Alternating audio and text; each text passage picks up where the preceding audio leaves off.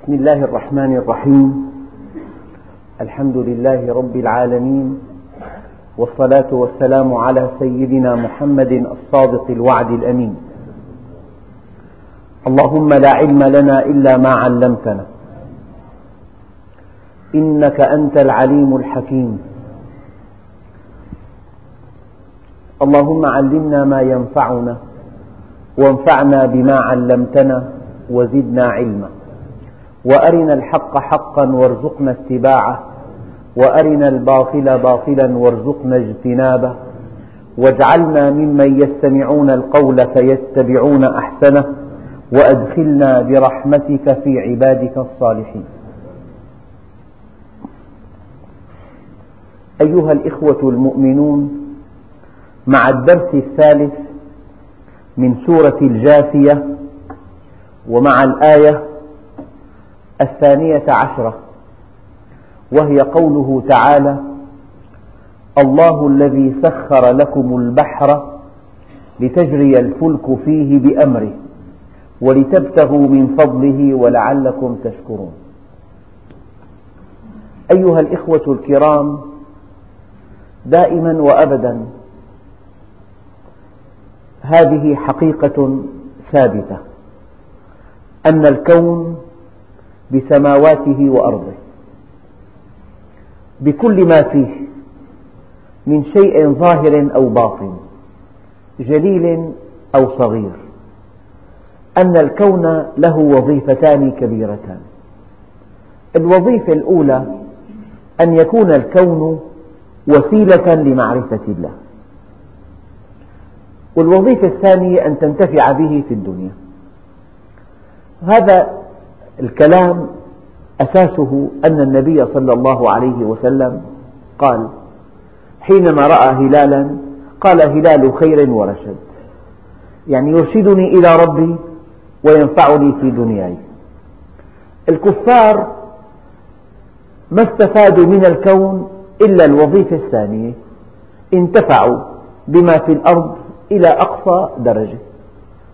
سخروا المواد المعادن المناجم البحار الفضاء. يعني استغلوا ثروات الطبيعة إلى أقصى درجة. ولكنهم ما انتقلوا من الكون إلى خالق الكون. لكن الله سبحانه وتعالى أراد من خلق السماوات والأرض أن يكون الكون مظهرا لأسماء, لأسماء الله الحسنى. أن تتعرف إلى الله من خلال الكون. فلذلك تأتي الآيات في القرآن الكريم تلو الآيات تنبئ عن عظمة هذا الكون. فالله الذي سخر لكم البحر. البحر كما تعلمون أيها الإخوة يشكل أربعة أخماس اليابسة. يعني أوروبا وأمريكا وآسيا وإفريقيا وأوقيانوسيا هي الخمس قارات. وإذا في قارة سادسة القطب الشمالي والجنوبي هذه القارات الست لا تزيد عن خمس حجم الأرض سطح الأرض. بينما أربعة أخماس الأرض بحر. هذا البحر أكبر آية تدل على الله. العلماء أحصوا في البحر ما يزيد عن مليون نوع من الأسماك. مليون نوع من الأسماك. والمطلعون على أشكال هذه الأسماك وأحجامها وألوانها وخصائصها. يعني يأخذهم العجب الشديد.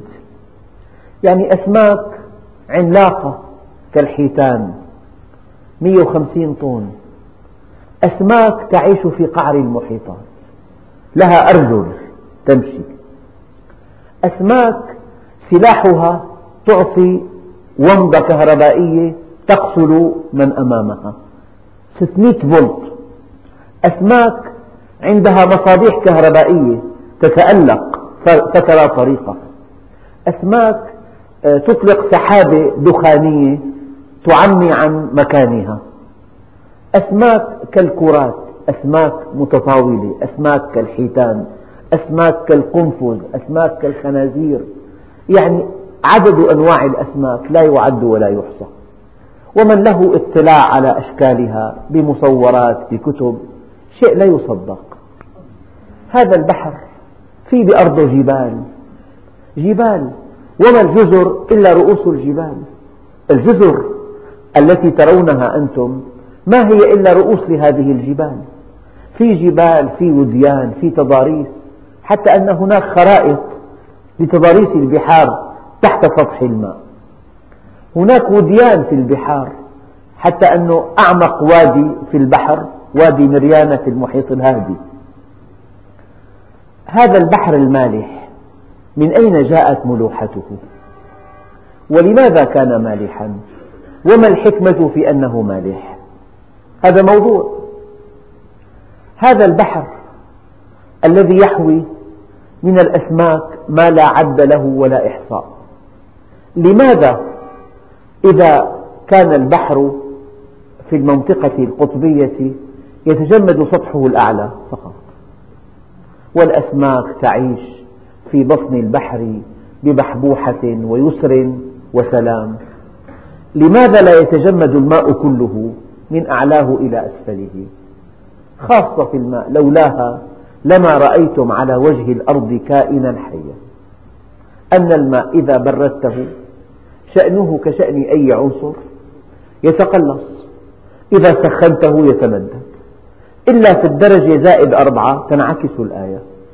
فإذا بردته يتمدد. وإذا تمدد كثافته زادت كثافته قلت فطف على سطح الماء. لذلك لو ذهبت إلى المحيط المتجمد الشمالي التجمد فقط في طبقة سطحية. أنه كلما تجمد الماء طفى على سطح الماء على السطح.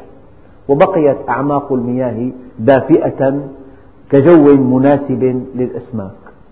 لو أن مياه البحار شأنها شأن أي عنصر آخر من عناصر الأرض إذا بردناها تقلصت فزادت كثافتها فغاصت في أعماق البحار بعد حين من الزمن لا أدري كم هو تصبح البحار كلها متجمدة. ينعدم التبخر تنعدم الأمطار يموت النبات يموت الحيوان يموت الإنسان. هذه حقيقة. البحار أيها الإخوة الماء له خصائص. من خصائصه أنه يدفع السطح المنغمس فيه إلى الأعلى. ولولا هذه الخاصة لما أمكن أن نستفيد من البحار إطلاقا. لولا هذه الخاصة لكان البحر همزة فصل وليس همزة وصل. يعني الآن إنشاء طريق يكلف ألوف الملايين. أما البحار كلها طرق مجانية لكل الشعوب والأمم. فالبحر همزة وصل. تنخر به البواخر كالجبال كالأعلام. بعض البواخر الآن حمولتها تزيد عن مليون طن. مليون طن. المليون ألف ألف والطن ألف كيلو. أي طريق يستوعب هذه المركبة أو هذه السفينة؟ لولا أن الماء يدفع الأجسام المنغمسة فيه إلى الأعلى.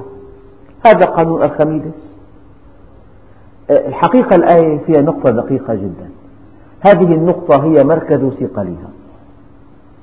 الله الذي سخر أولا الله عز وجل خلق الخشب وأعطاه خصائص. الخشب يطفو على سطح الماء. خلق الماء وأعطاه خصائص. وخلق الإنسان وأعطاه عقلا يكشف هذه الخصائص. كلمة التسخير تعني لولا أن الله جعل البحر بهذا بهذه الخصائص لولا أنه حرك الرياح قديما ولولا أنه أودع في بطن الأرض هذه الطاقة السائلة حديثا لما أمكن التحرك على سطح الماء. التحرك كان من قبل بفعل الرياح. الرياح تسير السفن عن طريق الأشرعة. وحديثا هذه المادة التي أشار القرآن إليها الذي جعل لكم من الشجر الأخضر نارا فإذا أنتم منه توقدون. أحد نظريات البترول أنه في عصور عصور الأمطار الغزيرة وعصور النباتات العملاقة هذه كلها دفنت تحت سطح الأرض وأصبحت بترولا. الذي جعل لكم من الشجر الأخضر نارا فإذا أنتم منه توقدون. لذلك لما ربنا عز وجل قال والخيل والبغال والحمير لتركبوها وزينة أيام الإنسان يستخدم هذه لا لينتقل بها من مكان إلى مكان بل ليزهو بها أمام أترابه. ويخلق ما لا تعلمون. لولا هذه الآية أو لولا هذه الكلمة في هذه الآية لما كان هذا الكتاب كلام الله. النبي عليه الصلاة والسلام في عصره ما كان يعرف إلا الخيل والبغال والحمير. هذه الوسائل الحيوانية في التنقل أما الطائرات والمركبات والصواريخ والسيارات والقطارات هذه لم تكن معروفة لكن الله سيعلم ما سيكون. قال ويخلق ما لا تعلمون. والعلماء استنبطوا من قوله تعالى ويخلق ما لا تعلمون أن الفكرة من عند الله وأن المواد الأولية من الأرض وأن الطاقة التي تتحرك بها من خلق الله عز وجل. عزي خلق هذه المركبة إن كانت طائرة أو مبحرة أو على اليابسة تسير عزيت إلى الله عز وجل. المقصود أيها الإخوة أن هذا الكون لولا أن له قوانين ثابتة. ولولا أن الله أودع في الإنسان عقلا له مبادئ تتوافق مع هذه القوانين. ولولا أنه أعطى كل شيء في الأرض خاصة وهد الإنسان إلى اكتشافها. ولولا أن الله ثبت الخواص لما أمكن أن نستفيد من هذا الكون. ولما كان لهذه الآية من معنى. معنى سخر يعني جعل الماء يدفع الأجسام نحو الأعلى. وجعل الرياح تسير بسرعات معينة. وجعل مواد تطفو على سطح الماء. وأعطى الإنسان عقل كشف هذه الخصائص وصنع من كل هذه الخصائص مركبة أو سفينة تمخر عباب البحر. الله الله الذي سخر لكم البحر الله هل عرفتموه؟ هل عرفتم هذا البحر الذي تقف على شاطئه وتنعم برؤية منظره الجميل والذي يقلك من مكان إلى مكان والذي تأكل منه السمك الطري والذي تستخرج منه حلية لنسائك يتزين بها من أجلك. هذا البحر هل عرفت أنه مسخر لك؟ أيها الإخوة الأشياء لها خصائص. لولا أن هذه الخصائص ثابتة لما استفدنا منها. الحديد له, له خاصة. فولاذ له خاصة. النحاس له خاصة. قصدير له خاصة. الرصاص له خاصة. الخشب له خاصة. والخشب أنواع تزيد عن مئة نوع ولكل نوع خاصة. والعقل اهتدى لهذه الخواص. الأخشاب أنواع منوعة. المعادن أنواع منوعة.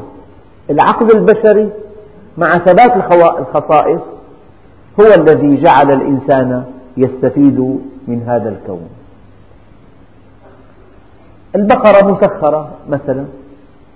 لولا أنها تنقاد لما أمكن الإنسان أن يستفيد منها. مذللة. الغنم مذللة ومسخرة. وفي حيوان بحجمها غير مذلل كالضبع مثلا. هذا غير مذلل. العقرب غير مذلل. الإنسان إذا رأى عقربا قفز من مكانه وصرخ بأعلى صوته. أما قد يقود جملا وزنه عشر أضعاف وزن الإنسان وهو مطمئن.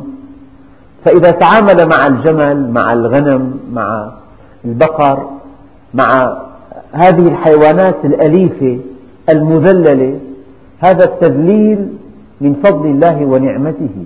وليس من جهد الإنسان وعقله. الله جل جلاله جعلها مذللة. إذا ينبغي أن نعلم أن الكون كله مسخر لهذا الإنسان. تسخير تعريف وتكريم. تسخير تعريف وتكريم. كيف لو أنه إنسان أهداك هدية ثمينة جدا؟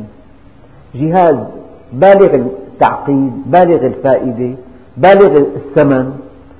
وقدم لك هدية. ألا ينبغي أن تشعر تجاه الذي قدمه لك بشعورين اثنين؟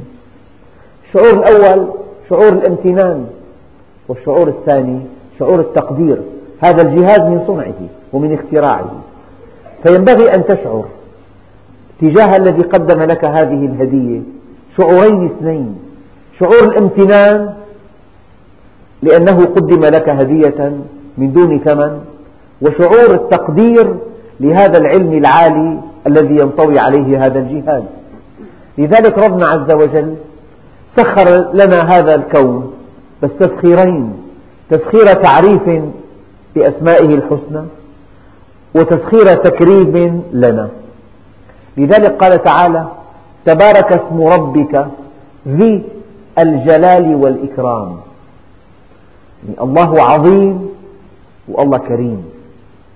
الإكرام من آثاره الحب والعظمة والجلال من آثارها الإعجاب والتقدير. فربنا عز وجل في أكثر من آية وردت ذو الجلال والإكرام. بقدر ما هو عظيم بقدر ما هو مكرم. بقدر ما ينبغي أن تعظمه بالقدر الذي ينبغي أن تحبه. ذو الجلال والإكرام. إذا أيها الإخوة هذا الكون بنص هذه الآية قطعية الدلالة الواضحة مسخر لهذا الإنسان بسماواته وأرضه بشمسه وقمره بليله ونهاره بفصوله بالهواء الذي نستنشقه. اللاهواء الذي له نسب ثابتة. ولولا أن النبات يأخذ من الهواء غاز الفحم ويطرح الأكسجين ولولا أن الإنسان يأخذ الأكسجين ويطرح غاز الفحم لما ثبتت هذه النسبة في الهواء. هواء ذو نسب ثابتة. الطعام الذي تأكله النبات الذي تتمتع بمنظره التضاريس التي تألفها الجبال لها, لها مناخ خاص والسهل له مناخ خاص والساحل له مناخ خاص والوديان لها مناخ خاص والأغوار لها مناخ خاص والصحراء لها مناخ خاص ومن تفاوت هذه المناطق المناخية يتحرك الهواء. ما فائدة الصحراء؟ لولا الصحراء كمنطقة حارة تسخن الهواء فيتمدد فيتخلخل الضغط لما أتى الهواء البارد من منطقة أخرى ذي ضغط مرتفع. فالضغط المنخفض يعني الهواء مخلخل يعني المنطقة حارة. الهواء مخلخل والضغط المرتفع يعني منطقة باردة الهواء كثيف.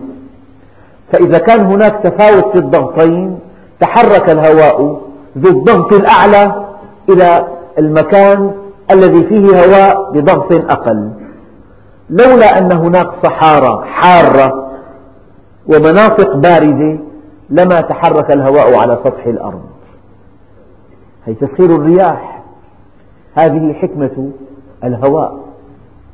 إذا الصحراء لها وظيفة. أكثر النشرات الإخبارية يقول لك في منخفض متمركز فوق قبرص حتى الجزر لها آثار كبيرة جدا في مناخ القارات. الجزر تستقطب أحيانا المنخفضات الجوية وتحركها بحيث أنه تتجه نحو المناطق الداخلية في الأرض. هذا علم قائم بذاته. علم المناخ علم قائم بذاته.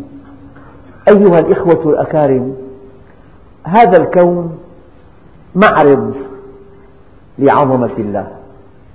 كيف الإنسان الشركات أحيانا تشترك في معرض ولله المثل الأعلى؟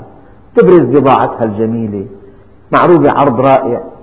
الكون كله معرض لأسماء الله الحسنى وصفاته الفضلى.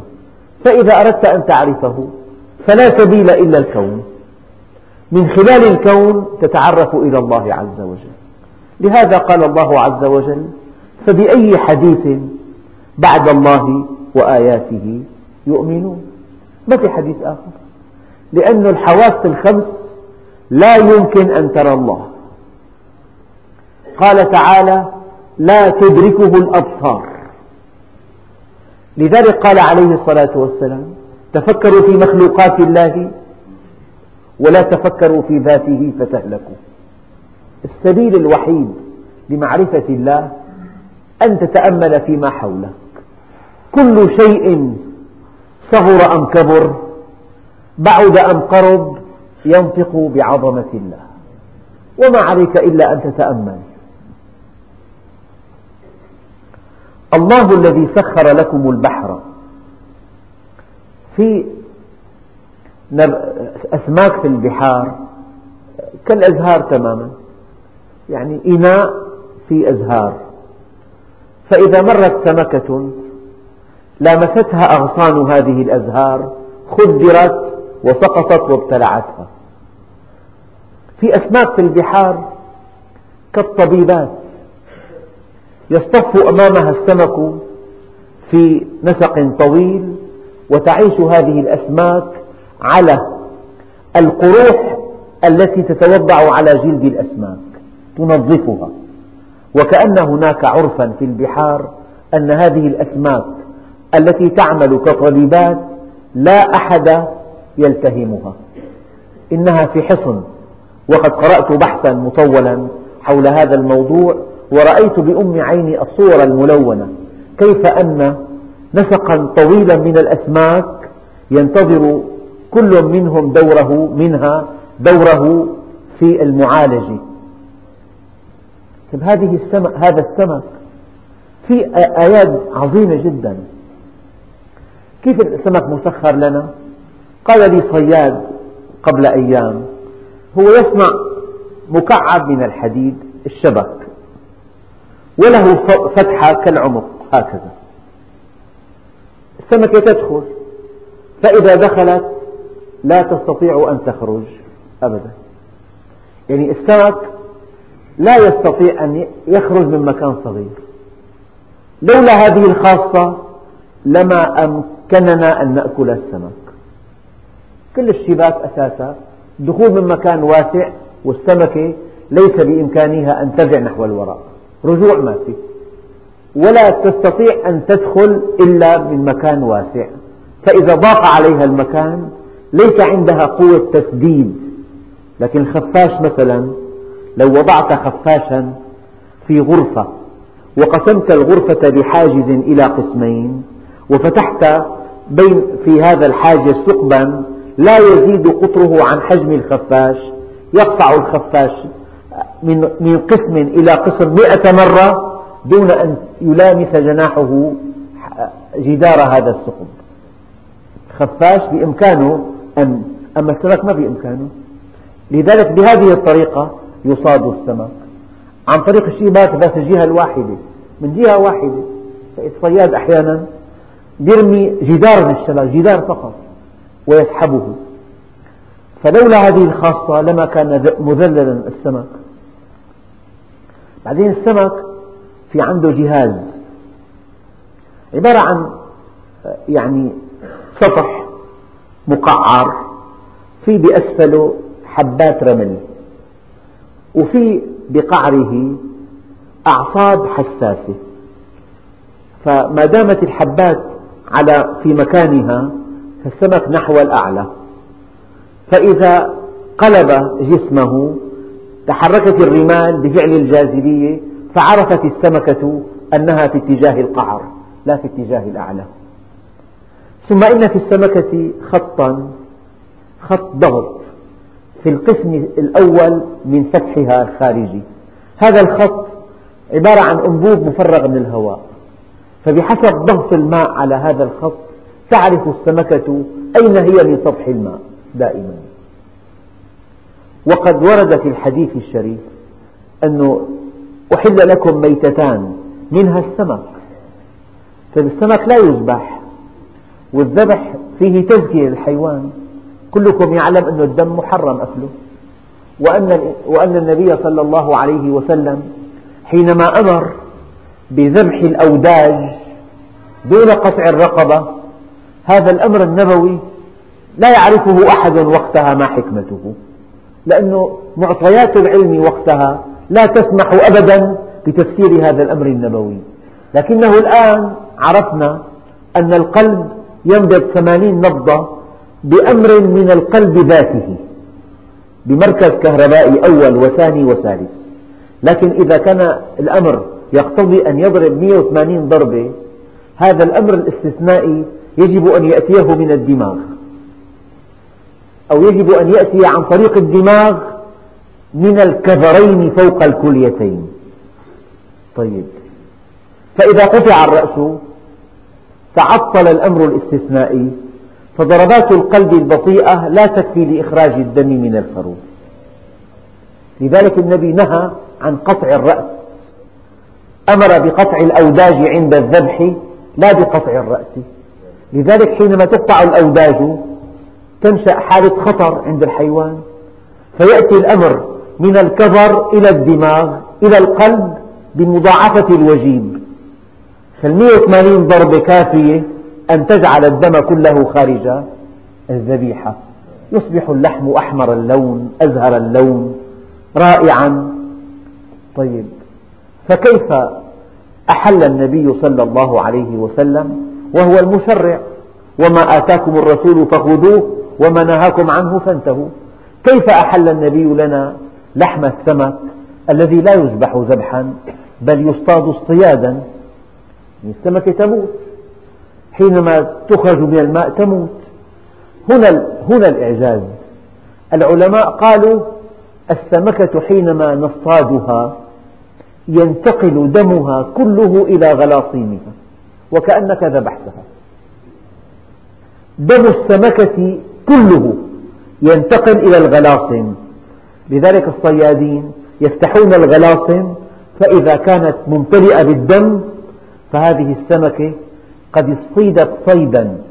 أما السمكة الطافية في بعض المذاهب لا يجوز أكلها لأنها ميتة هذه. فإذا كان الغلاصم ليس فيها أثر للدم هذه سمكة ميتة. وليست مصطادة. أما إذا اصطدت سمكة ينبغي أن تكون غلاصمها ممتلئة بالدم الأحمر القاني لأنه انتقلت. يعني هناك معلومات عن الأسماك تضيق بها الدروس تضيق بها المجلدات. البحر بحد ذاته شيء يعني العقل لا يتصور عظمته. ومع ذلك الإنسان أحيانا يذهب إلى البحر ليستمتع بماء البحر وبمنظر البحر وهو غافل عن الله عز وجل. وكثيرا ما ترتكب المعاصي على شواطئ البحار. بدل أن نسبح الله وأن نوحده وأن نخشع لعظمته وأن نسجد لإنعامه وفضله. المعاصي أكثرها ترتكب على شواطئ البحار. هذا معنى قول الله عز وجل ظهر الفساد في البر والبحر. إما في البواخر العملاقة التي فيها كل الموبقات أو على شواطئ البحر الله الذي سخر لكم البحر لتجري الفلك فيه بأمره. يعني هذه السفينة العملاقة تتحرك بأمر الله لأنه حينما يريد الله إغراق سفينة لا راد لقضائه. السفينة التي قال عنها من بناها إن هذه السفينة لا يستطيع القدر إغراقها في عام 1912 تيتانيك اسمه كانت تضم نخبة من أثرياء أوروبا. ثمن الحلي الذي على النساء في هذه الباخرة يقدر بمئات الملايين. فيها المسابح فيها المطاعم فيها الأبهاء الواسعة السريات يعني شيء من أعجوبة العصر كانت. يعني أضخم سفينة وقد صنعت جدرانها طبقتين وبين الطبقتين حواجز. فلو أنها خرقت يكفي القبطان أن يغلق الحواجز فيبقى الخرق محصورا ومحدودا. ومع ذلك في أول رحلة لها من أوروبا إلى أمريكا غرقت في عرض المحيط الأطلس. وقبل سنة فيما أعتقد عرفوا مكانها واستخرجوا بعض ما فيها من الثروات. لذلك لتجري الفلك فيه بأمره لا بأمر قبطانها. قبل سنة أو سنتين باخرة من جدة إلى مصر أبحرت. فجأة غرقت في وسط الجزر المرجانية. إنسان كان يركب في أفخر أفخر غرفة من الدرجة الأولى. وجد نفسه يعالج مياه البحر وراح قتل أعداد كبيرة جدا. فغرق الباخرة بأمر الله عز وجل. فإذا رأيت باخرة تمخر عباب الماء والطائرة شيء آخر تلاقي وسقطت ومات جميع ركابها وفي علبة سوداء شوفوا آخر الاتصالات لكن هذه الطائرة التي تطير في جو السماء أيضا بأمر الله عز وجل. ولو شاء الله لها أن تسقط لسقطت. ما قولكم أن ترتكب المعاصي على متن الطائرات؟ وأن توزع الخمور على متن الطائرات؟ وأن ترتكب الموبقات على متن الطائرات؟ هذا هو الفساد الذي ظهر في البر والبحر والجو. لذلك قال تعالى أكفاركم أكفاركم خير من أولاكم أم لكم براءة في الزبر؟ بل الساعة موعدهم والساعة أدهى وأمر. ولتبتغوا من فضله ولعلكم تشكرون. قد تأكل فاكهة ليست من بلادنا. هذه مستوردة أو سمح باستيرادها حديثا. كيف انتقلت؟ عن طريق البحار. قد تشرب فنجان من القهوة. هذا من أين جاءنا؟ من آخر الدنيا جاءنا قد تشتري خشبا لتبني بيتا الخشب من أين جاءنا؟ يعني تسعة أعشار المواد التي نستهلكها مستوردة كيف انتقلت إلينا؟ هذا معنى قوله تعالى ولتبتغوا من فضله ولعلكم تشكرون لذلك البحر قد يكون مادة للتفكر قد يكون البحر أحد أكبر الموضوعات الدالة على عظمة الله عز وجل. فالإنسان إذا ذهب إلى البحر عليه أن يفكر من حرك هذا الماء؟ من جعله ساكنا وكأنه صفحة زيت؟ ومن جعله هائجا وكأنه الجبال وهي تمشي بهم في موج كالجبال. في بعض الأمواج ارتفاع عشرين متر. يعني ارتفاع بناء تقريبا بناء ثلاث طوابق ارتفاع الموج. وقد تبدو أكبر باخرة كأنها ريشة. أساسا إعصار أصاب بعض المحيط الأطلسي في شاطئ أمريكا الشرقي الخسائر 30 مليار دولار. إعصار واحد. مياه البحار إذا هاجت. أنا قبل عشر سنوات تقريبا جاءت عاصفة بحرية على الشاطئ السوري. الميناء تصدع لم يبقى مقهى على الشاطئ من الشمال إلى الجنوب إلا وقد غمره الماء. يعني حينما يهيج البحر لا شيء يقف أمامه. بنيت قاعدة في بحر الشمال قاعدة نفطية. يعني استخرجوا النفط من قعر بحر الشمال. العمق خمسة آلاف متر. والبترول اكتشفوه على بعد على عمق خمسة آلاف متر أخرى. وأوصلوا فوهة البئر إلى سطح البحر بأساليب عجيبة. ثم بنيت آه، محطة عائمة مدينة فيها مطار مكاتب كل شيء في هذه المدينة. وقد درست دراسة محكمة درست المنطقة خلال سنوات طويلة. ودرست ارتفاع الأمواج والعواصف وما إلى ذلك. وعلى غير المتوقع جاءت عاصفة حطمت هذه المدينة قبل أعوام. أحيانا بتلاقي ناقلة نفط مليون طن تتحطم بفعل أمواج البحار. فلذلك البحر بحد ذاته آية كبيرة. يمكن أن نعرف الله من خلال البحر. أحيانا يتجلى الله على البحر باسم الجميل. أجمل منظر يعني أن تركب البحر متعة من متع الحياة وأحيانا ينخلع القلب حينما تكون على سطح البحر.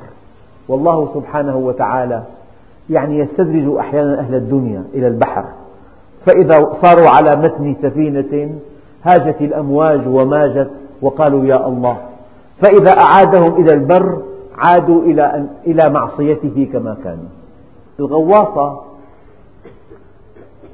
تقليد للسمك.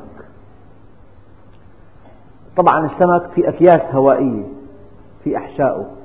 فإذا أفرغها من الهواء غاص. أما إذا ملأها هواء من أين يأتي الهواء؟ جهاز الهضم في السمك يصنع من الغذاء هواء يصنع الهواء تملأ به الأكياس يطفو على سطح الماء. وهذا مبدأ الغواصة نفسه. الغواصة إذا انحدرت تحت سطح البحر إلى أقل من مسافة معينة قد تكون 200 متر آه، تتحطم بفعل ضغط الماء. ما بال هذه السمكة التي لها أرجل وتجري في قعر المحيط؟ في القعر. الغواصة المصنوعة من الفولاذ بعد 200 متر تتحطم. والأسماك التي تتحرك في قعر المحيطات تحت 12 ألف متر. ما بالها؟ ما بالها لا تتحطم. العلماء درسوا هذه الظاهرة وجدوا أن فيها أجواف داخلية يدخل فيه الماء فصار الضغط متكافئ. كما لو أن الإنسان سمع صوت مدفع وفتح فمه ما بصير شيء يدخل الصوت مرة من فمه ومرة من أذنه بتعادلوا أما لو بقي مغلقا فمه تنسقب أذناه ينسقب غشاء الطبل. إذا الإنسان سمع صوت مدفع شديد جدا ربما ثقب غشاء الطبل. كذلك هذا السمك الذي في قعر البحار له أجواف فيها من ماء البحر. هذا الماء صار الضغط متكافئ هذه بعض آيات الله الدالة على عظمته. في شيء آخر. الإنسان في البحر يجب أن يكون مع الله دائما في أخطار لأنه في سمك القرش أشد الأسماك توحشا هو القرش. يعني له قصص له قصص. لذلك ما من إنسان يسبح في البحر إلا وفيه قلق من سمك القرش من أجل أن تكون مع الله دائما. لا أن تنسى أنه سباحين كبار لأسفه الأسباب ابتلعهم السمك. أيام يفتحوا بطن سمك بيلاقوا فيه آثار عظام آثار ساعات. كان يلتهم بعض السباحين. هناك أسماك في الشواطئ. هذه الأسماك أو أسماك كبيرة آتاها الله ذكاء عجيبا. الدلفين. ذكاء عجيب. لو درست وظيفتها على شواطئ البحار وظيفتها إنقاذ الغرقى تألف الإنسان ألفة لا حدود لها. تحب الإنسان حبا شديدا. تقود أصحاب السفن إلى شواطئ الأمان وتنقذ الغرقى هي مهمتها هذه الأسماك. وإذا أردت آه، يعني كائنا بحريا يعد عملاق البحر الحوت الأزرق 150 طن. 50 طن لحم. 50 طن دهن. 90 برميل زيت كبد الحوت. 90 برميل. 450 كيلو وزن دماغه. يرضع أنثى. كل رضعة 300 كيلو. ست رضعات طن حليب. يفتح فمه ليأكل. يلتقم أربعة طن ليشعر بالشبع أحيانا. أربعة طن. هذا الحوت ثروة كبيرة جدا لكنه الآن في طريق الانقراض. هذا الحوت يتنفس الهواء. لولا أنه يتنفس الهواء لما أمكن اصطياده. لو كان كبقية الأسماك تتنفس عن طريق الغلاصم وهي من, من أكسجين الماء بتلاحظوا بأحواض الأسماك في فقاعات هواء. إذا ما مزج الماء مع الأكسجين بيموت السمك. فالسمك يتنفس الأكسجين الممزوج بالماء. لكن الحوت أصله ثدي لا يتنفس إلا بالهواء. فالحوت يخرج إلى السطح ليتنفس يصطاد الإنسان. هي معنى سخر لكم البحر؟ لو ما يتنفس إلا في أعماق البحار لا يستطيع إنسان أن يأكل حوتا واحدا أبدا. والعجيب يعني الأخبار عن البحار أخبار غريبة جدا. فالإنسان إذا قرأ إذا تأمل إذا درس إذا سافر ينبغي أن يعلم أن البحر آية كبرى من آيات الله الدالة على عظمته. ثم إنكم إذا أكلتم سمكا صغيرا تشعرون ببعض اللقيمات بمادة يعني كأنها خشنة. هذا مبيض السمكة المبيض فيه مئات ملايين البويضات. لو أن كل بويضة أصبحت سمكة لجفت مياه البحار ولم تلأ البحر سمكا. لولا أن السمك الكبير يلتهم الصغير كما لو أنك طبخت على في وعاء وضعت بقولا وجف الماء. لذلك ثروات البحار كبيرة جدا. الله الذي سخر لكم البحر لتجري الفلك فيه بأمره ولتبتغوا من فضله ولعلكم تشكرون لعلكم تشكرون. وسخر لكم اللحم لم يذكر طريا إلا في السمك لتستخرجوا منه لحما طريا. والحقيقة أنه المفروض يكون لحم السمك متوافر بكميات كبيرة لأنه له فوائد كبيرة جدا على القلب والرئتين والأوعية والشرايين. بل إن هناك أمراض كثيرة جدا علاجها في لحم السمك أحيانا. يعني الإنسان بالشتاء ولو كان نوع رخيصة لكن لا بد من حين لآخر أن يأكل سمكا. طبعا غذاء أساسي جدا. ولتبتغوا من فضله ولعلكم تشكرون وسخر لكم ما في السماوات وما في الأرض جميعا منه. هلأ عطفنا العام على الخاص. السماوات والأرض كلها مسخرة لهذا الإنسان. جميعا منه يعني عطاء منه. إن في ذلك لآيات لقوم يتفكرون. هل بعد هذه الآيات من آيات؟ هل هناك غموض في هذه الآيات؟ يعني السماوات والأرض مسخرة لهذا الإنسان. فما قولك أيها الأخ الكريم؟ أن كل شيء خلقه الله يسبح الله. وإن من شيء إلا يسبح بحمده ولكن لا تفقهون تسبيحهم. ما قولك أن هذا المخلوق الأول المكرم؟ الإنسان الذي خلقت له السماوات والأرض وسخرت هو وحده الغافل. والكون كله يسبح الله عز وجل هو وحده الغافل. لذلك ولا تكن من الغافلين. الإنسان إذا أكل شيء شرب شيء سافر نظر تأمل أمرت أن يكون صمتي فكرا ونطقي ذكرا ونظري عبرة. أخواننا الكرام ملخص الدرس ثلاث طرائق إلى الله. الطريق الأول هو الكون. إلا أن الكون أقصر الطرق وأوسعها. أوسع باب تدخل منه على الله. وأقصر طريق إليه. في أسلوب آخر. قال تعالى قل انظروا قال تعالى قل سيروا في الأرض ثم انظروا كيف كان عاقبة المكذبين. الطريق الثاني أن تفكر في أفعال الله. كيف الله عز وجل يمحق مال المرابي يربي مال الصدقة يقسم الظالم يعز المستقيم كيف أنه يوفر الرزق الوفير لمن استقام على أمره. أفعال الله وحدها تعرفنا بذاته. والطريق الثالث هو القرآن الكريم. القرآن الكريم للتدبر وأفعال الله للنظر والكون للتفكر.